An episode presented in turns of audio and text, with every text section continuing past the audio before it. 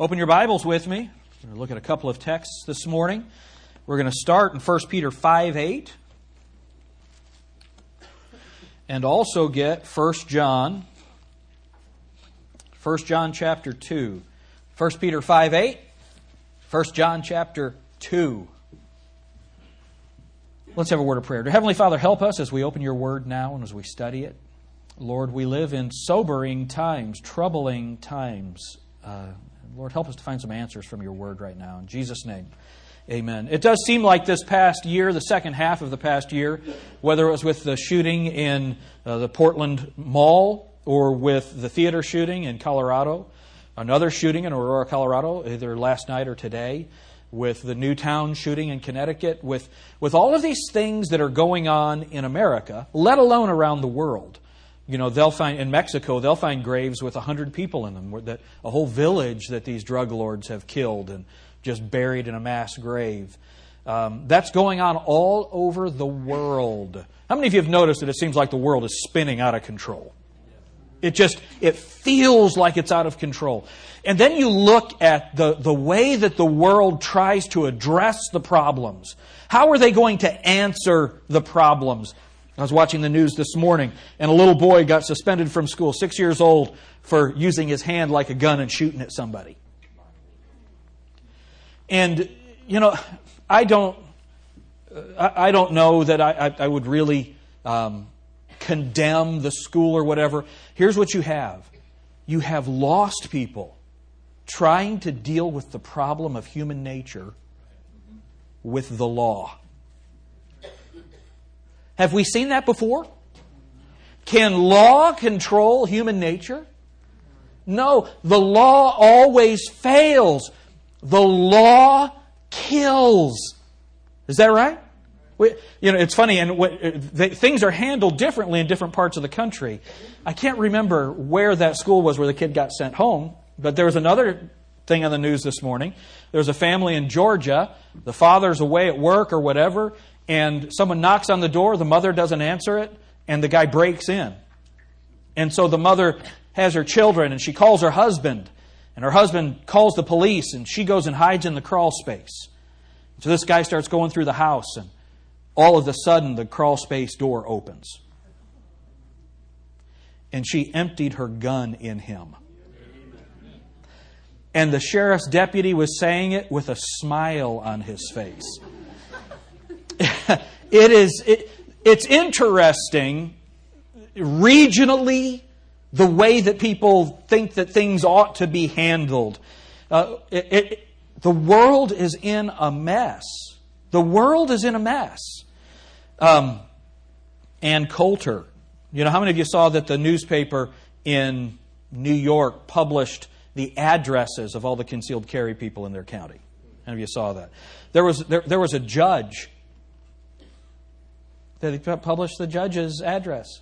There was a narcotics officer who just retired. He got a concealed carry to protect himself. They published his name and his address.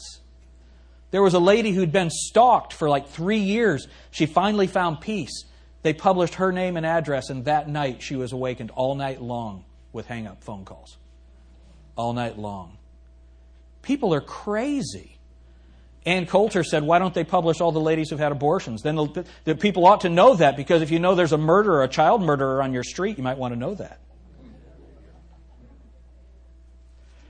Isn't it interesting? Now, as I say that, there are people, and it's so funny. You have the prophet people like me, and they're going, yeah! Then you have the mercy people going, oh. And God's brought all of them here into a church, amen? We need all of us. We need the mercy people to keep us from killing each other, and we need people like us to defend the mercy people, you know? We got to come together, right? We're all here. We all need each other. But it's so interesting to watch. And you know what was so funny? The newspaper started getting threats. They hired armed guards to protect themselves. Again, you've got to take your brain out and play with it to think like these people do. It's crazy. What's the problem? What's the problem with the world? Look at 1 Peter 5:8. Be sober. Be vigilant. Because your adversary, the devil, as a roaring lion, walketh about, seeking whom he may devour. Now, that is especially for believers in this context. There's no doubt about it. But Satan is called the destroyer. He wants to destroy everyone in the world. Do we all understand that? All right, now, go with me to 1 John chapter 2. How is he going to do that? 1 John chapter 2, look at verse 15. Love not the world, neither the things that are in the world. If any man love the world, the love of the Father is not in him. For some of the stuff that's in the world... Oh, what did I read that wrong? What does it say? All. And what does all mean? All means all, and that's all that all means. Is that right? Now look at what it says. For all that is in the world, the lust of the flesh, and the lust of the eyes, and the pride of life, is not of the Father, but is of the world. So, how is Satan going to devour us? Lust of the eyes, lust of the flesh, pride of life. That's how he's going to do it. So now here's what we have. We have an entire world system that has ordered itself against God, and then we wonder why we have godless acts. Is that right? Now, we understand that from the founding of our country, we've had laws. You're not supposed to kill. Is that right? So now we add hate laws on that. So if I kill Patrick because he lived in Canada, and it's understandable. No, if I kill Patrick, I'm sorry, Heather. Eh? You know what I'm talking about. I'm against it. She's against it. That's right. All right, so now he's not only dead, but now it's a hate crime. But he's still dead. It doesn't matter why you killed him. He's still dead. Is that right? The thinking of the world, it takes what God's laws, the things, natural laws, the way that it's described in legalese, it takes those things and it takes it so much farther than can be enforced. That things become crazy. Why? Because you want a moral law while rejecting a moral law giver. Now, there have always been mass killings. As long as there have been men since the fall, there have been men killing other people. Is that right? That happens. So why is it? Why, when we became civilized, what changed? What changed? The Christianization of society changed it. There was an understanding of biblical morality. Whether those people were born again or not, those who were born again, who were in office, they were that salt and light that preserved the culture and preserved the people. Do you all agree with that? There was a moral understanding. So today, people are worried about video games because they think video games will cause kids to kill. Well, they may, if there are no moral underpinnings to help that child process whatever video game they're playing. There's no structure to it. Let me explain something to you. This is really important that you get it. Okay, Nick? This is not dangerous. Well, of course, with my martial arts training, I could kill you with this right here. This is not dangerous. Is that right? What's dangerous? This. Heart of man is deceitful above all things and desperately wicked. Who can know it? So now here's the problem. We have a school that understands there's a problem. Right? Kids are killing each other. How many of you agree that kids killing each other is a problem? That's a problem. But you have lost people in that school trying to deal with that by silliness. By silliness. Our government is trying to deal with things through silliness. Why? Because they don't understand Satan. They don't understand a world system that is predisposed against God and against God's people. And what we end up with is a culture that produces killers. Well, let's go to Mark chapter 5. I thought that it would be good to revisit this passage and understand what Jesus Christ can do with a person that's given themselves wholly over to death. Let's see. Now, I do want to say this. This is a true account. It's not an allegory. It's not a parable. This is a true account. This really happened. So we're going to look at what really happened, and then we're going to use it as an allegory for society. So let's look at it. Let's look at Mark chapter 5, verse 1. And they came over unto the other side of the sea, into the country of the Gadarenes. And this is Jesus. And when he was come out of the ship, immediately there met him out of the tombs a man with an unclean spirit, who had his dwelling among the tombs. And no man could bind him, no, not with chains. Are you already thinking about the society? The lost people? The people who make their place among the people of the dead? And look, no man could bind him. Laws aren't going to do it. Can't take care of it physically. Because that he had been often bound with fetters and chains, and the chains had been plucked asunder by him, and the fetters broken in pieces, neither could any man tame him. And always, night and day, he was in the mountains and in the tombs, crying and cutting himself with stones. And when he saw Jesus afar off, he ran and worshipped him, and cried with a loud voice and said, What have I to do with thee, Jesus, thou Son of the Most High God? I adjure thee by God that thou torment me not. For he said unto him, Come out of the man, thou unclean spirit. And he asked him, What is thy name? And he answered, saying, My name is Legion, for we are many. And he besought him much that he would not send them away out of the country. Now there was nigh unto the mountains a great herd of swine feeding. And all the devils besought him, saying, Send us into the swine, that we may enter into them. And forthwith Jesus gave them leave. And the unclean spirits went out and entered into the swine, and the herd ran violently down a steep place into the sea. They were about 2,000, and were choked in the sea. And they that fed the swine fled and told it in the city and in the country. And they went out to see what it was that was done. And they come to Jesus and see him that was possessed with the devil.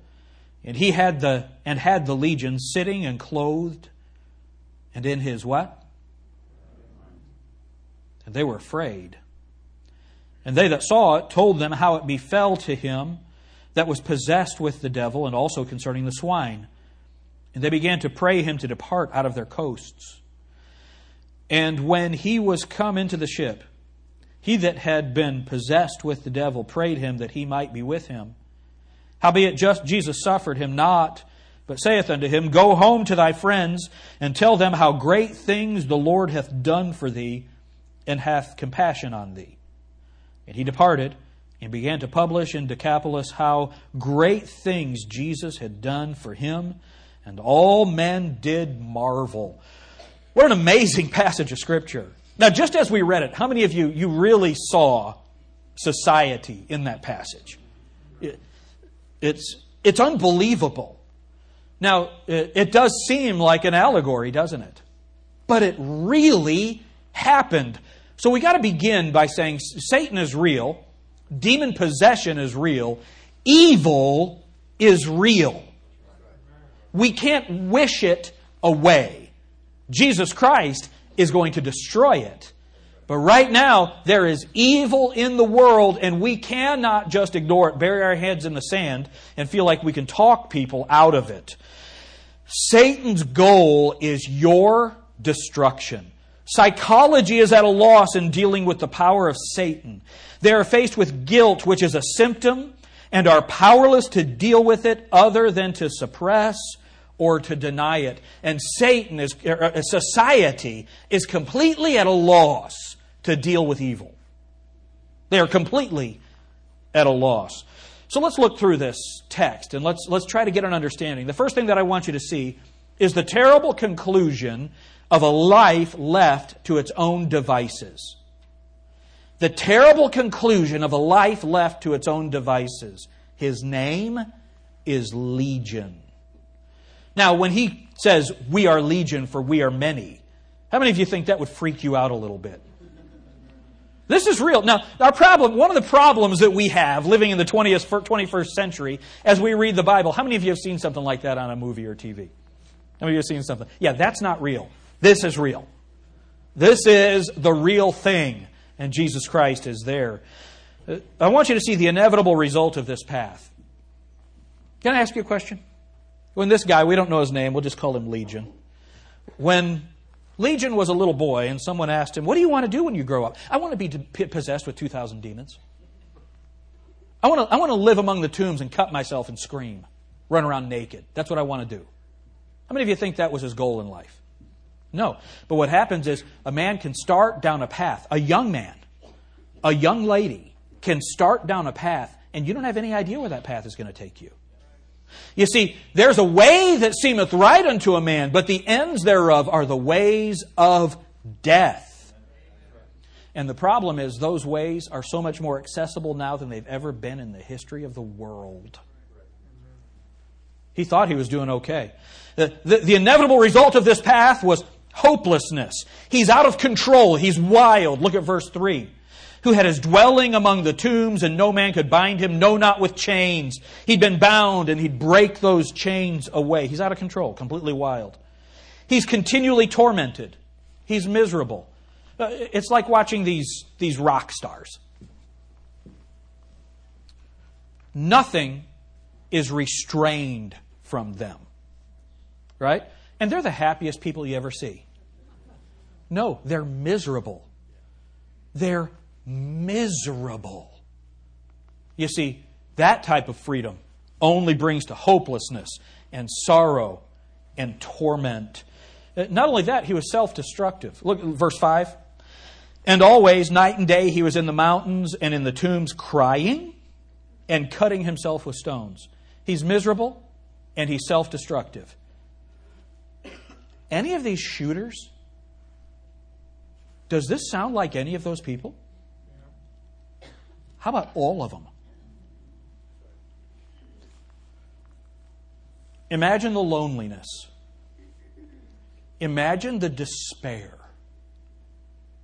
This is the terrible conclusion of a life left to its own devices.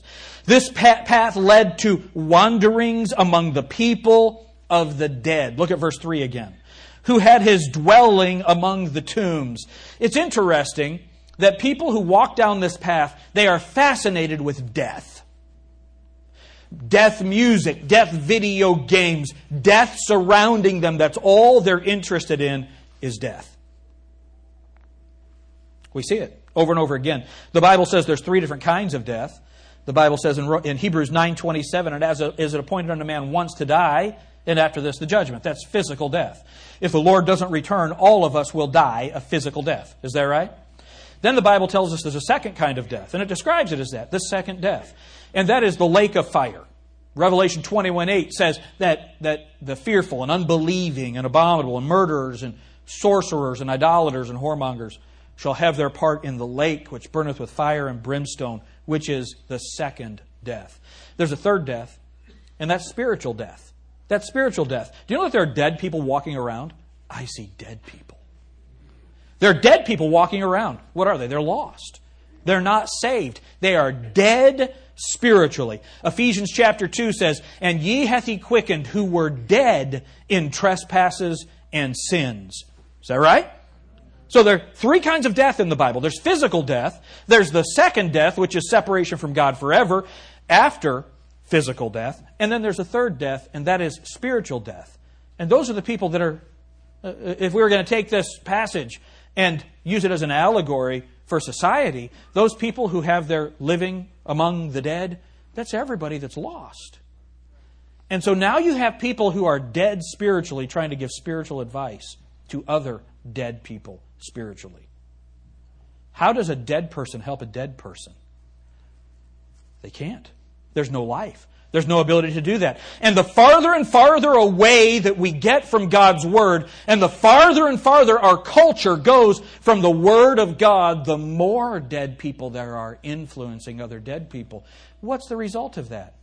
More death. Not only spiritual death, but physical death. It's the result of it. The Bible makes that very clear. So what does this mean? Sin makes you spiritually dead. There's only one way to be made alive. It's through the power of the Holy Spirit, believing in the Lord Jesus Christ. That's it. That's it. Now, there might be somebody in this room. You're dead to life. You're dead to usefulness. You're dead to blessing. Why? Because you've never placed your trust in Jesus Christ alone. Now, you young people, I want you to think about something. Man, I'm really thankful for those of you that are serving the Lord. I'm really thankful for those of you who, whether you're homeschoolers and you take a stand in your homeschool co-op or online in your class, or those of you who go to a Christian school and you take a stand for truth, or those of you who go to a public school and you try to have Christian friends and you take a stand. I'm thankful for you young people. But I'm also concerned. You know, there are a lot of young people who get raised in a Christian home who never trust in the Lord Jesus Christ for their salvation themselves. Your parents can't save you. It's a decision that you have to make. Do you want your life to end up here? And here's the sinful thing. Here's what we do. Well, my life won't end up there. Yeah, this guy didn't think his life would either. Got to look at it. All right.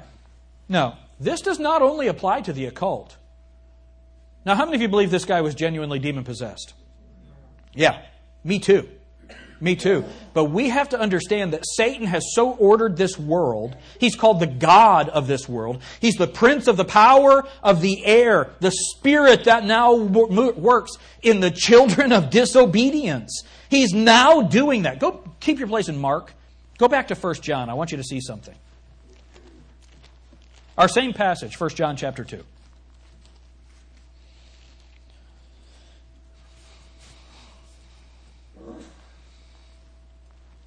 Remember our passage in verse 16?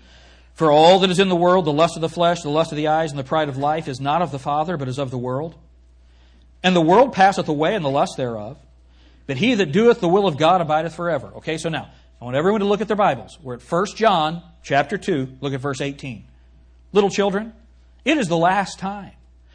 And, as ye have heard, that Antichrist shall come. Even now are there many Antichrists, whereby we know that it is the last time. You see, there are a lot of people that claim to speak for Christ, but they're not Christ. They are of the devil. That is what is in the world. And I'll tell you what goes through my mind every time I start to preach something like this. Television has so made us out to be crazy. We're the weird ones. So when a preacher stands up and preaches about Satan, and preaches about demons and demon possession, he preaches about this world, that we are so stereotyped that we're the crazy ones. But can I tell you something? We're not the ones shooting up schools. We're not the ones killing our children. We're not the ones killing our babies and then justifying it. We're not the crazy ones. This world is. But it helps us to walk circumspectly, as wise, not as fools, redeeming the time, because the days are evil.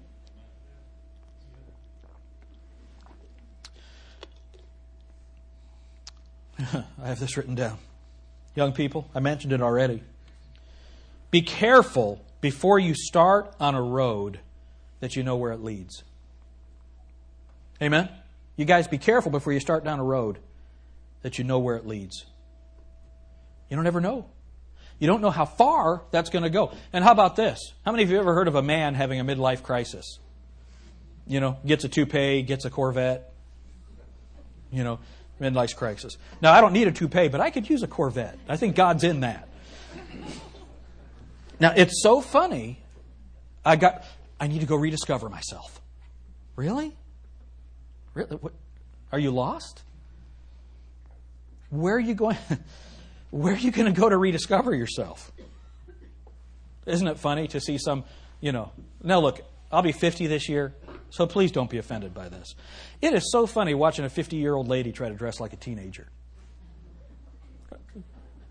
Sometimes it's kind of gross. How many of you know what I'm talking about? And it's so funny that people, adults, ladies, it's so quick. They'll flip a switch. I don't want to be married anymore.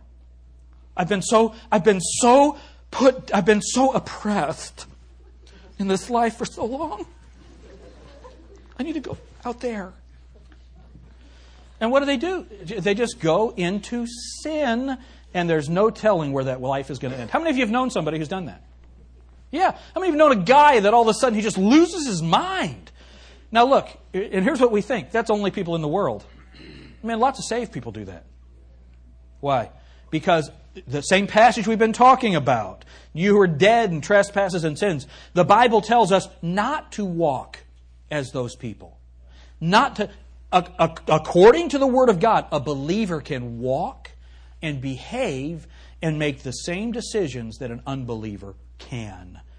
Look where it ends up. Now, hallelujah, a believer's not going to get demon-possessed. Isn't that wonderful? Isn't that wonderful? So, it's not the demons that make you live like an idiot. It's you. What did Jesus say? I can't believe he just called me an idiot. I can't believe it. How many of you know people just act like idiots? They're you just want to say, that is the stupidest thing.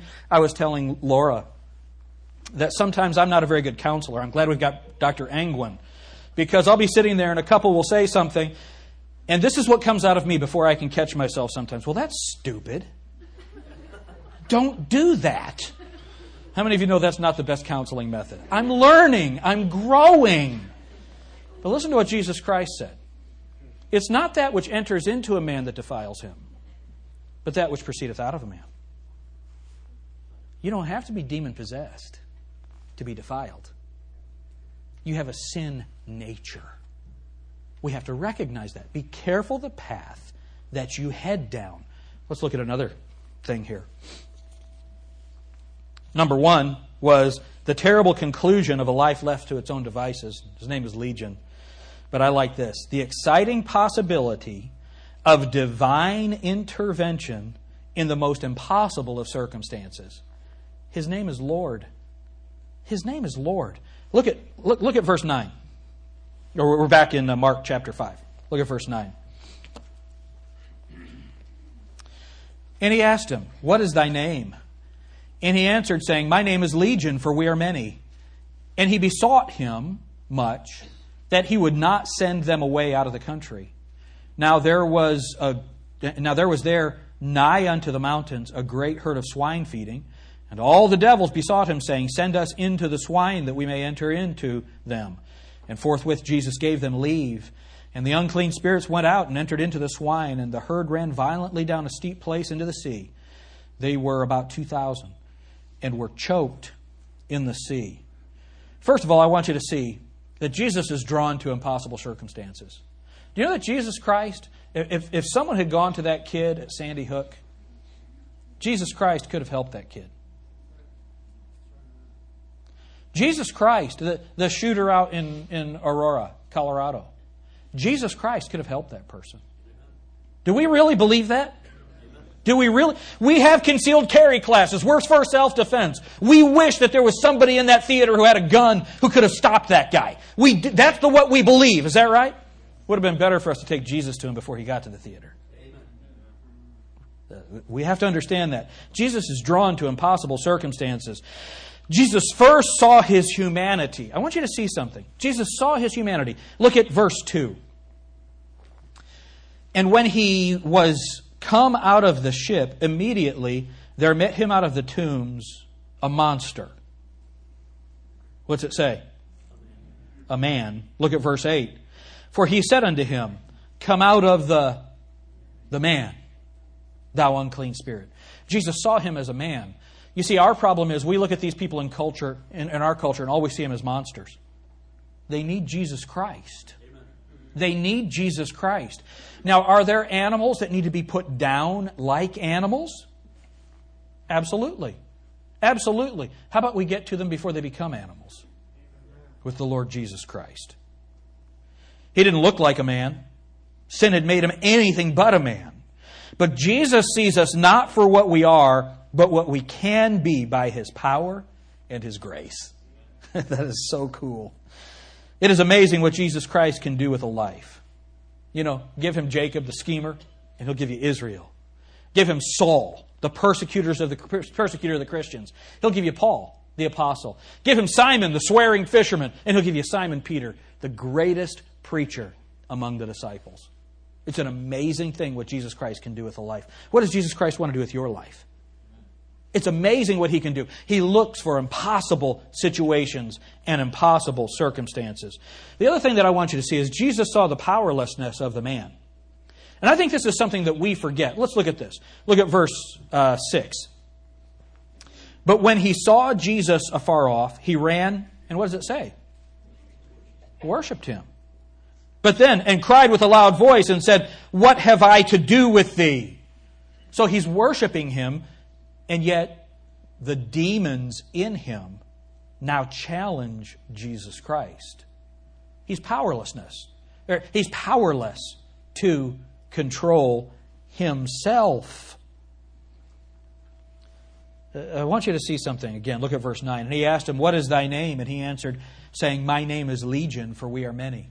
Do you know, here in this text, I want you to notice something. You can't tell, it's very difficult to tell when the man is speaking and when the demon is speaking.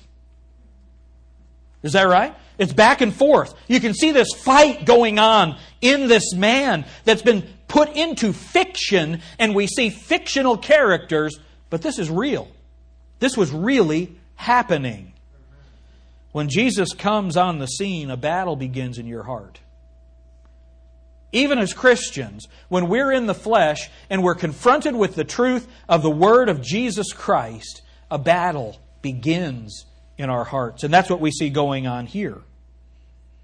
If you're lost today, you know that you need Jesus Christ as your Savior. If you've never trusted in Him, you know that you need Jesus Christ as your Savior. You know that you're miserable in your sins, and Christ presses His claims on you. But this man's completely controlled by the demons. But I want you to see the power of the Savior. The powerlessness of the man, but the power of the Savior. But let's not forget our analogy. The powerlessness of society. The powerlessness of the world, but the power of the gospel of Jesus Christ to influence a man, to influence a person. Look at the power of the Savior. Verse 13. Let's read this verse again. And forthwith Jesus gave them leave. Do you see that? Jesus gave them leave. They couldn't leave the man with Jesus Christ there unless He gave them permission. He was in complete control. That's power. That's power. He commands them to leave, go. And then Jesus Christ controls their temporary destination as well as their ultimate destination. Look, they knew that Jesus Christ could send them into the abyss. And that's what happens in the book of Jude. Just, Lord, please, send us into the pigs. Send us into the pigs. He controlled their temporary destination as well as their ultimate destination. Jesus wasn't really worried about it because He knows what's going to happen to him ultimately. Amen? He is in complete control. He is in complete power. You know, how many of you ever saw that movie, The Exorcist? Now, that was when I was a kid. I would have been in high school, so we weren't allowed to see anything like that. But I've heard about it and all the things that went on. And, you know, it's always a priest or something. And that priest is many times powerless to deal with the satanic power. Well, I can tell you what, Jesus Christ isn't powerless to deal with it. Amen. You remember when those guys tried to cast out demons by themselves? And these demons said, "Jesus we know and Paul we know, but who are you?" and beat them up. Maybe we need to not go in our own power. Maybe we need to understand that Jesus Christ has overcome the world. We haven't overcome the world. Jesus Christ has. Amen? We need to realize that. So how are we going to deal with our society? How are we going to deal with people who have wrong ideas about how to fix what's going on in the world? It's got to be through the power of the Holy Spirit and through the Word of God. Look, I watch these debate shows, and I watch someone like Ann Coulter or someone else who's so brilliant, and their arguments are so piercing and powerful, and they persuade nobody. Why? Because debate doesn't lead people to Jesus Christ. Debate doesn't give people the truth. Jesus Christ does. The power of the Holy Spirit pierces that conscience, pierces that spirit. We've got to rely on the Word of God, not our own argumentation. Then number three, the amazing dullness. This is where we are. The amazing dullness of the general populace in the face of the unexplainable. These are the lost. These are the lost. Look at verse 16. And they that saw it told them how it befell on them that was possessed with the devil, and also concerning the swine. And they began to pray him to depart out of their coast. So here's what happens. Listen. Everybody in this room just about could walk into one of these schools, like Sandy Hook, and say, look, we have the answer. We know what to do. We know what to do. And what will they do? They'll tell us to depart from out of their coasts. We can walk into the State House and we can say, look, we have the answer. We know what to do. You guys are crazy. No, look, we have examples of lives that have been turned around, lives that have been transformed, lives that have been changed through the power of the Holy Ghost. Get out of here. Yeah, you turned that kid into as much of a fanatic and crazy person as you are. What do we do then? So we have alternative schools. But in that alternative school, are we allowed to give the kids the answer to their problem? We're not allowed. We're not allowed. We have prisons. And in those prisons, there are jail ministries. But it is so hard to get into some of those jails and prisons to deal with those people. It's so difficult. Get out of here. We're not interested in you. We don't care about you.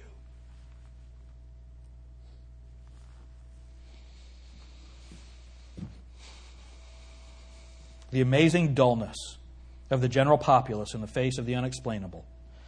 These are the lost. But then I want you to see this.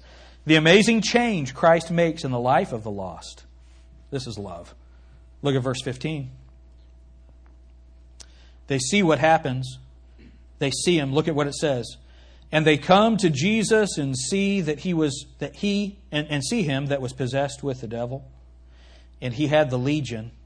And had the legion sitting, clothed, and in his right mind, and they were afraid. Isn't it interesting that the lost are more afraid of the power of God than they are of the results of the power of Satan? It's an amazing thing. What does Jesus Christ do? He changes us. He changes us. What is there in your life that your friends can't explain other than the influence of the supernatural? What is there that only God has done in your life? And your friends would say, man, something has seriously happened. Has He changed you? Has He saved you? You say, yes, He has. Well, have you made it public? If not, why haven't you? Are you ashamed? Why haven't you publicly declared what Jesus has done for you? Go home and tell your friends. I remember when I was with Larry Clayton in Africa. And they had asked us, I was there doing a discipleship training for about, 300 or 400 pastors and workers. Well, there was someone who had come to the meeting, and he asked Brother Clayton and I to come and preach at his church the next morning. So we get there, and it's like a cement floor, pavilion-type top, open area, probably 600-800 people there. And we walked in, and it was a crazy, wild, charismatic situation. People laying on the ground, jerking around, barking like dogs, and it was just a weird deal. Well, Brother Clayton preached first, and he stood up and preached a sermon on eternal security. It was unbelievable. He just... I wish that you could see Brother Clayton, because he comes here and you hear him preach and his messages are simple and helpful. You don't understand the amazing work that he does in the third world. He just holds those people in the palm of his hand. And there were about 40-some people that tried to come forward to get saved at the end of that sermon. And the pastor of the church stood up and started yelling. We couldn't understand what he was saying. Brother Clayton turned around and said to him, "You sit down. I want my translator. You sit down." And our translator told us later that this pastor was saying, "Don't come forward. This man's preaching a false gospel. Don't come forward." And Brother Clayton, not understanding the language, through the power of the Holy Spirit, stopped that. And we had, 36 people came forward and got saved then. And then I had to preach after Brother Clayton. I preached this message. Now I want you to see what Jesus Christ told this man to do. Look at what it says. Verse 18. And when he was come into the ship, he that had been possessed with the devil prayed him that he might be with him. Okay, so here's this guy that's had the demons cast out of him. He wants to get in the ship and go with Jesus Christ. That would make sense, right? What does Jesus Christ tell him to do? Howbeit Jesus suffered him. He didn't allow him. He suffered him, but said unto him, Go home to thy friends and tell them how great things the Lord hath done for thee and hath had compassion on thee. Now this is where this comes in. Young people, all of you young people, here's the idea. How many of you are saved? You know that you're saved. You're saved? You young people back here. Tim, you saved? Are you saved? You know Jesus Christ is your Savior. Look, here's what we're supposed to do now. You're supposed to tell your friends what Jesus Christ has done for you. That's what you're supposed to do. You're supposed to tell your friends what Jesus Christ has done. Now, praise God, you guys are doing that. I've heard that you guys are doing that. That's awesome. But what happens when you do that? You save somebody from becoming like Legion. What if there were Christian kids who came alongside that kid at Sandy Hook, and even though he was odd, even though he was different, they loved him through the power of the Lord Jesus Christ? What could have happened? Look, the answer to society is not laws. What does the law do? The law kills. Is that right? The law kills. So laws, keeping us from having weapons to defend ourselves, Virginia Tech, Aurora Theater, the mall in Portland. Remember what happened to the mall in Portland? There was a guy who had not seen the sign that you weren't supposed to have a gun there. And when that shooter, why was he only able to kill two people? Because this guy, he saw this guy pull his gun and pointed at him. He went around a corner and shot himself. Isn't it interesting? The laws that keep us from being able to defend ourselves, that's where they go, and the law kills. I want you all to understand something. The laws that keep people from defending themselves in those places are just as responsible as the one who went in and shot. We have to understand that. The law kills. The law kills. What saves? Grace. Jesus Christ and grace. You see, we won't save society through laws. We'll save society through the grace of the Lord Jesus Christ. Amen. Now, is there going to be a great national revival before Jesus Christ comes? Well, the Bible doesn't say that that's going to happen. But we can sure influence the people around us. We can influence the places where we work. We can influence the people around us. We can influence our friends at school. We can influence our friends on the job.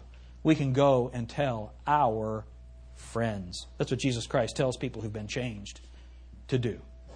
So He changes us and He controls us. He controls us. I can't remember if it was Jerry Vines or John Phillips, but he imagined this is what it looked like. Let me read it to you. Can you imagine what it was like when Legion got to his own hometown? Legion is coming! Streets emptied. Doors were bolted. Then a little boy's voice said, Mama, it's Daddy. And he's got clothes on. His hair is combed. The boy walks cautiously toward him. The villagers began to ease out of their houses. In a moment, the boy was in his father's arms. He said, Daddy, you're different. The villagers say, What happened to you, Legion? He gives his testimony. This is what the Lord has done for me. Amen. Thank you, Lord, so much for your word.